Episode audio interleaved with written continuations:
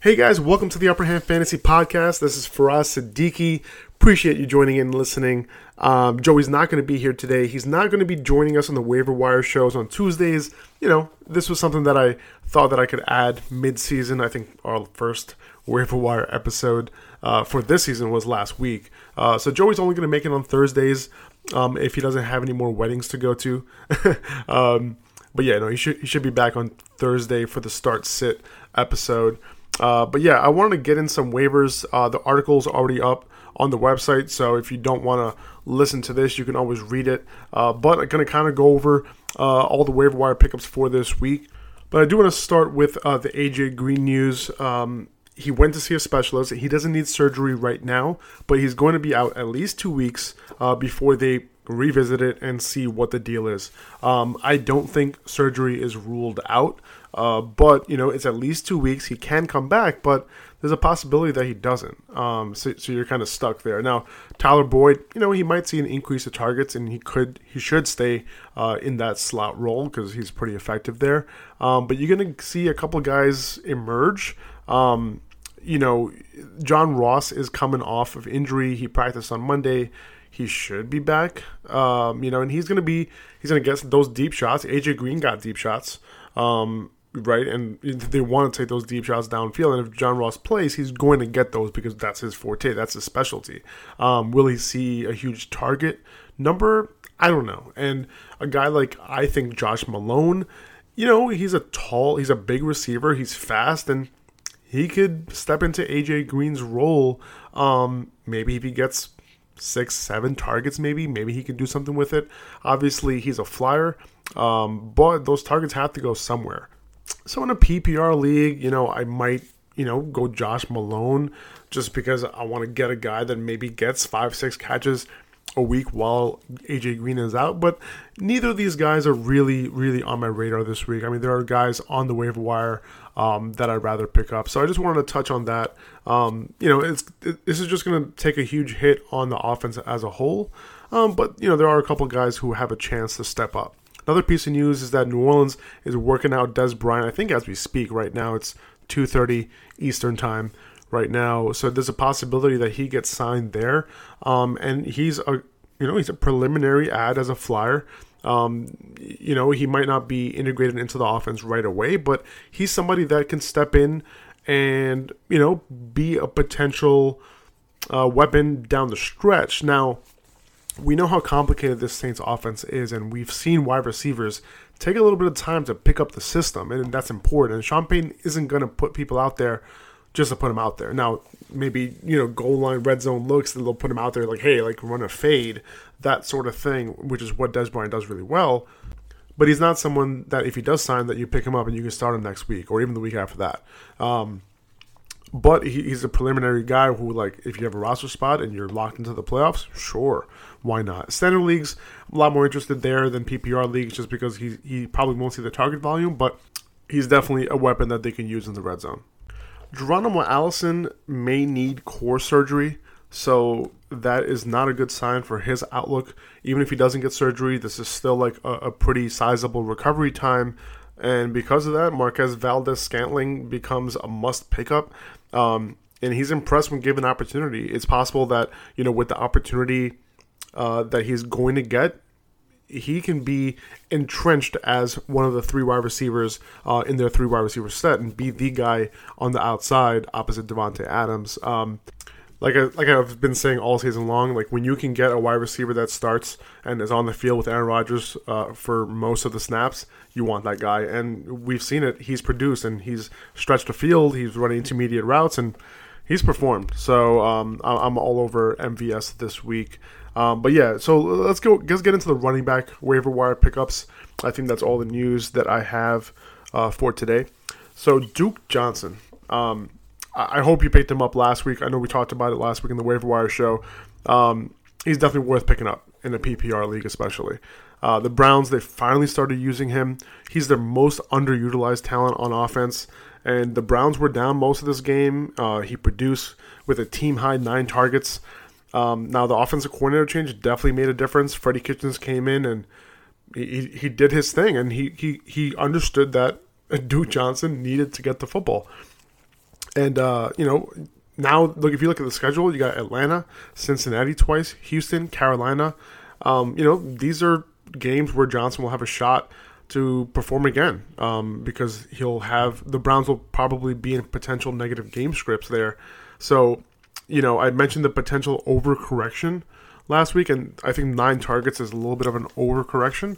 Um, and we might not see nine targets every single week, but I think six to eight targets would be enough for him to be started as a PPR flex or even RB two if he's continued to be used like this. So, you know, and the tar- this these targets, he had a couple red zone targets too.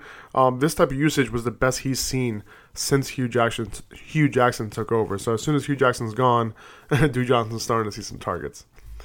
All right, let's get into Mike Davis. Um, so Chris Carson got hurt last week, hurt his thigh. Mike Davis was the guy. Um, so the Seahawks were down in that game, right? So even though they were down, they didn't bring Penny in. Davis caught seven of eight targets for 45 yards, in addition to his 15 carries for 62 yards. So if Carson were to miss time, if he misses this game, I think Davis can be in for another serious workload. So, you know, remember, this is the Seahawks backfield. So, you know, Rashaad Penny can be randomly thrusted into a bigger role. You know, this backfield is always in complete flux. But I do think that Davis is the pickup here, and he's a good start next week um, if Carson can't go. But we're going to wait to hear more on Carson's injury. But Pete Carroll said he's not going to get that much practice in this week, which to me seems like if he's not going to get practice in, he probably won't play. Uh, so I'm looking to pick up Mike Davis if you need help at running back. Um, another running back in PPR leagues, Jalen Richard. Listen, the Raiders are just straight terrible. I mean, that was the worst performance I've ever seen against the 49ers last week. Um, they even pulled their starters in the fourth quarter, the Raiders did, because they were down so much and they didn't have a chance. So, which is not good for Jalen Richard. So, hopefully that doesn't happen again. But in PPR leagues, Richard is good for five to 10 catches a game. That's where Derek Carr likes to throw the ball. His A dot is like zero. So, you know, hopefully they're not, you know, too bad and they can move the ball just a little bit, but they're going to be negative game scripts, and, you know, Richard should be a play uh, every single week in PPR. Uh, another guy, Theo Riddick, another pass catching running back. Now, Golden Tate left. We're trying to figure out who the guy is going to be to replace him, you know, replace those targets, basically. Now, and in this game, we saw that Theo Riddick caught seven of eight targets. Eight targets, I think, was his highest for the season. So the Lions, they were in a negative game script all game.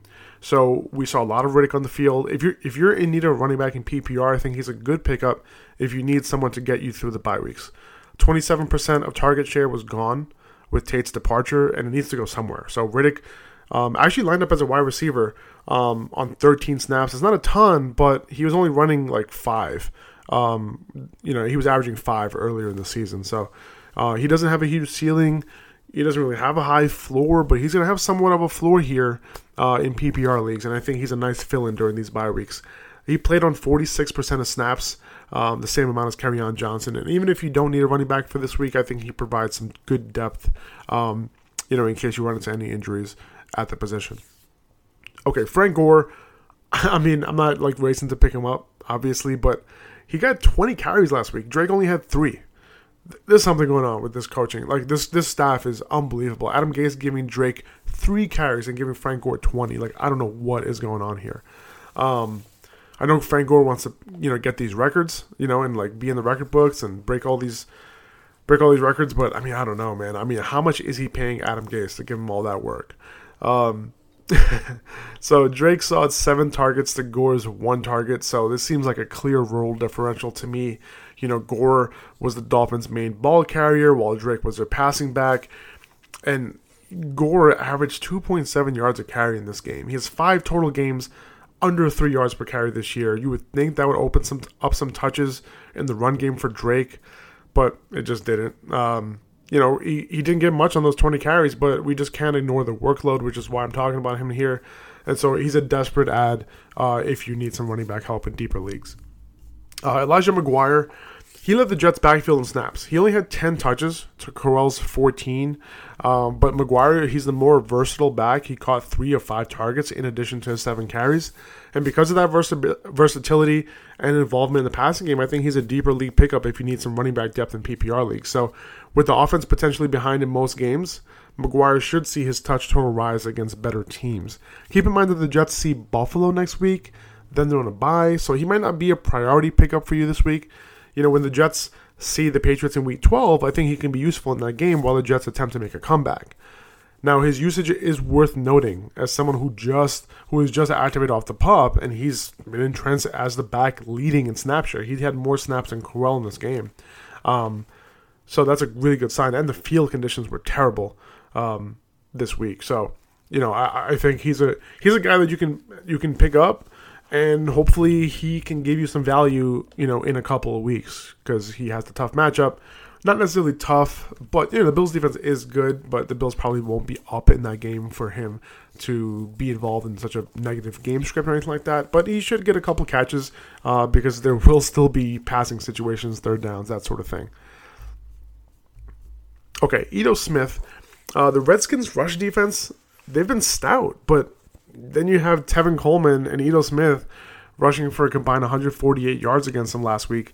And Coleman looked like someone we haven't seen all season. I think they kind of wanted to fix that during the bye week. He was involved in the passing game. He caught five of seven targets. He had a total of 18 touches, which is the type of number we like to see. But Ito Smith only saw 11 touches. Not really that great going forward. It's not really too encouraging. Um, he did score a touchdown. He was somewhat efficient on the ground. Um, but you know he's going to be someone who will be touchdown dependent moving forward. But you know this is an offense that is in the red zone pretty often. Um, so you know if you're struggling at running back and he's available, you might want to pick him up. Okay, moving on to this Eagles backfield, I'm going to talk about Smallwood, Wendell Smallwood, Darren Sproles, and Josh Adams. And, and this backfield, it, it, can totally remain frustrating all year long. Um, we can take shots on guys we think can gain a bigger role after the Eagles come out of their bye. Darren Sproles is expected back, so in PPR leagues, he can be somewhat useful. He has a shot at playing the most snaps on a per game basis, which we saw like earlier in the season before he got hurt. Um, then you got Josh Adams. He has a shot at being the early down back, similar to the role Jay Ajayi had.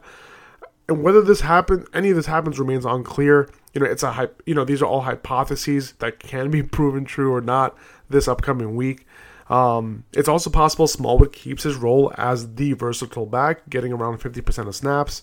But to me, honestly, it seems a little bit unlikely, assuming Sproles is active and relatively healthy. So in standard leagues, I'd take a shot on Adams. Maybe he gets like 15 carries. You, you, you never know. Um, and then in PPR, I'll probably like, you know, roll with Sproles um, to see if he becomes that versatile back that we know they like to use.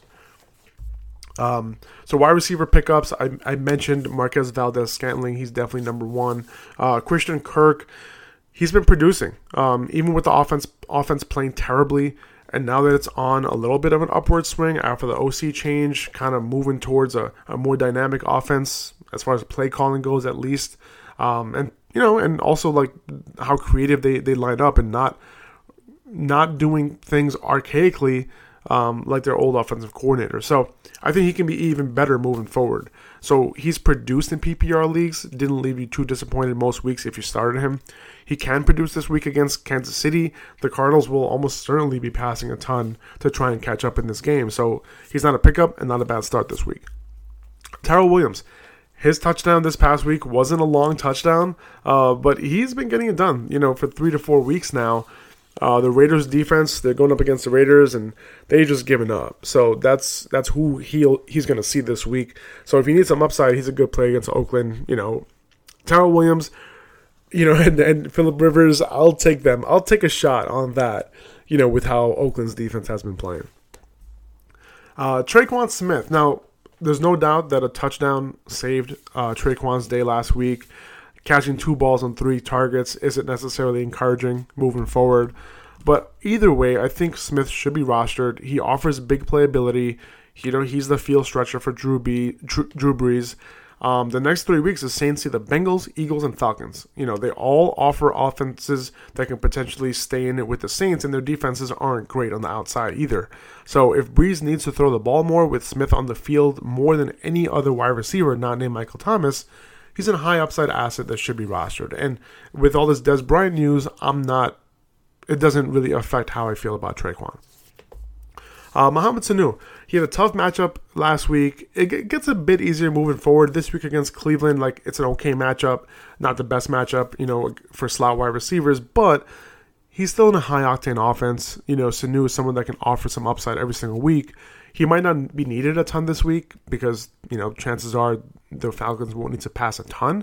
But if you look past this game, you know, there are a few useful weeks like, you know, against New Orleans, Green Bay, Arizona, Carolina. Those are good matchups and uh, potential scripts where, he, you know, the Falcons would have to throw. Maybe not the Arizona game, but the other ones. But Arizona does you know, present a nice slot matchup. Um, so he's a guy that could help you down the stretch. So I'm not really too keen on dropping him. Um, and I would try to pick him up because he's a guy that you can plug in if needed.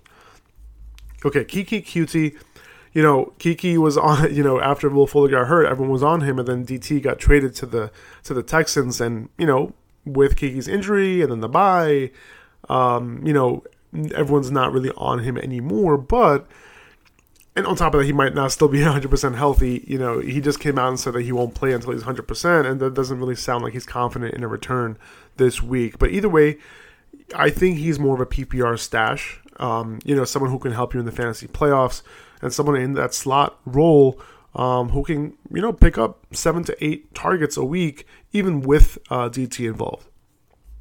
Uh, another slot guy, Danny Amendola, PPR leagues. He's been getting it done with Brock. Um, it seems like he has a safe PPR floor. Um, you know, he hasn't had less than five catches in any of the last four games. Against Green Bay this week, the Dolphins will have to pass more than they would like, and Amendola should be the recipient of seven plus targets. So if he's available and you need like 10 to 15 points, you know, I would I would pick Amendola up for sure. Uh, Anthony Miller. Allen Robinson has been banged up. Miller has been improving over the last four weeks. Over the last four weeks, he caught one ball, then two balls, three balls, now five balls and he gets a couple of decent matches out of the matchups out of the slot over the next few games. He's a pickup for a potential, you know, mini breakout, if you will. It might not happen, but if you have an extra roster spot with for a wide receiver with high upside, I think Miller isn't a bad option. Um, and you know, even if Allen Robinson does return, you know, these slot matchups tend to be a little bit better, and we've seen him and Trubisky gain a little bit of a rapport um, over the last few weeks. Okay, um, moving on to tight ends, and you know, just for wide receivers, I mentioned John Ross, jo- Josh Malone, and Dez Bryant uh, already. Um, guy, a tight end. So Jack Doyle, he needs to be picked up. He needs to be 100% owned. Um, he's Luck's guy. Um, he should be picked up. Should be started every single week. And yes, I mean, I get a lot of questions about Ebron. Yes, I would drop Ebron for Doyle, especially in PPR leagues. Ebron is always good for a touchdown, but I'm looking for more upside uh, and more dependability dependability, and that's that's Jack Doyle because you know he can get you like six catches for seventy yards and a touchdown. So um, regardless, Andrew Luck likes his t- his tight ends in the red zone, and he likes Doyle all over the field. Chris Herndon, he's been like the one consistent piece of the Jets offense over the last four weeks. He either totaled 42 yards and or a touchdown in each game. Uh, not the best matchup against Buffalo this week, week, but Sam Darnold is looking his way, no doubt about that. Uh, ben Watson, he's a little hard to trust after he put up that goose egg in week eight in a decent matchup, uh, but he did do great in week seven and week nine. Uh, good matchup this week against Cincinnati, so I wouldn't hesitate uh, rolling him out. CJ Uzomah, the Bengals lost AJ Green, right, for some period of time, so you would have to think, you know, Uzomah. Uzama, Uzomah, sorry, Uzama will step up and produce on some extra targets. Um, he hasn't been good um, he's had his games, but the upside is still there. Um, he's on the field, you know, almost 100% of snaps, so he, he's gonna get his. It's just it's just a matter of time. Vance McDonald, the upside is always there with him, um, and his ability. You know, the offense he plays in has huge upside, so he has a decent matchup this week. So you know, I wouldn't hesitate rolling him out either. Uh, Nick Vannett, uh, eight targets last week, one target the week before. so, you know, you never know which version of Vannett you're going to get. But if you're in a deep league, your options are exhausted. Vannett should be available. Um, and he's like, you know, that like a higher upside guy that you can plug in. Um, you know, I'm not, you're not depending on him. You're not expecting too much, but, you know, he could make something happen this week. Uh, a couple QB streamers I like Ryan Fitzpatrick against Washington, uh, Andy Dalton against New Orleans, Baker Mayfield uh, against Atlanta, uh, Dak Prescott in Philly. You know he's not he's not he doesn't have the most dynamic offense, but he makes th- he makes things happen uh, with his legs. You know, got Amari Cooper on the outside, and Philly isn't great against outside receivers. Uh, Nick Mullens, if you're super desperate against the Giants, uh, defensive streamers, you got LA the Chargers against Oakland. Um, Kansas City against Arizona. I like targeting, you know, I like targeting some defenses with a pass rush that have a chance of getting up big in a game, um, and that'll force Arizona to be in a negative game script and become one dimensional. Um, let's let's see uh, the Jets against Buffalo, Green Bay against Miami, Washington against Tampa Bay. Obviously, the last one you never know. Tampa Bay can can put up some points, but Washington's defense has been relatively okay. You know, Matt Ryan and the Falcons are, are, are a different story, and they were coming out of a bye, so um, I think Washington can be just fine. A couple guys that I would drop: um, Raheem Mostert. If you're, I don't know why I even put this here. If you're still if you're still holding on to him, he's why did I even put that here? Uh, Devontae Booker. Uh, now that Royce Freeman should be back, uh, should be healthy. Uh, Buck Allen, uh, Derrick Henry, Corey Clement, Kenny Stills, Geronimo Allison, uh, Jordy Nelson, Chris Hogan. These are guys that you know if you need to drop them to like pick pick up somebody else. I'm perfectly fine doing so. Um, it's all relative though. You know, it depends on your team. There are a lot of other guys I would drop too, but you know, this is more of a vacuum and without knowing the context of your team. Uh, but yeah, good luck. You know, if you have any questions, um, you, you, can check out uh, my Instagram at Upper Hand Fantasy, all one word. Obviously, that's how Instagram works. Um, you can send me a DM, uh, but it'll be a lot more likely that I'll get back to you if you comment on one of the posts, any one of them. Uh, the most recent one is always uh, the easiest. Uh, so if you have any questions, oh, you can always hit me up there. I'm usually answering all my comments. Uh, so yeah, hit me up. Appreciate you guys listening. Um, it, we'll be back on Thursday with Joey. Going to go over some starts, sits, desperate starts, and temper. And guys, you need to temper your expectations on, so you can check that out. Again, I'm at Upper Hand Fantasy. Uh, you can check out the article version of this podcast on uh, upperhandfantasy.com. Uh, yeah, all right, guys, take it easy. Have a good one. See you on Thursday.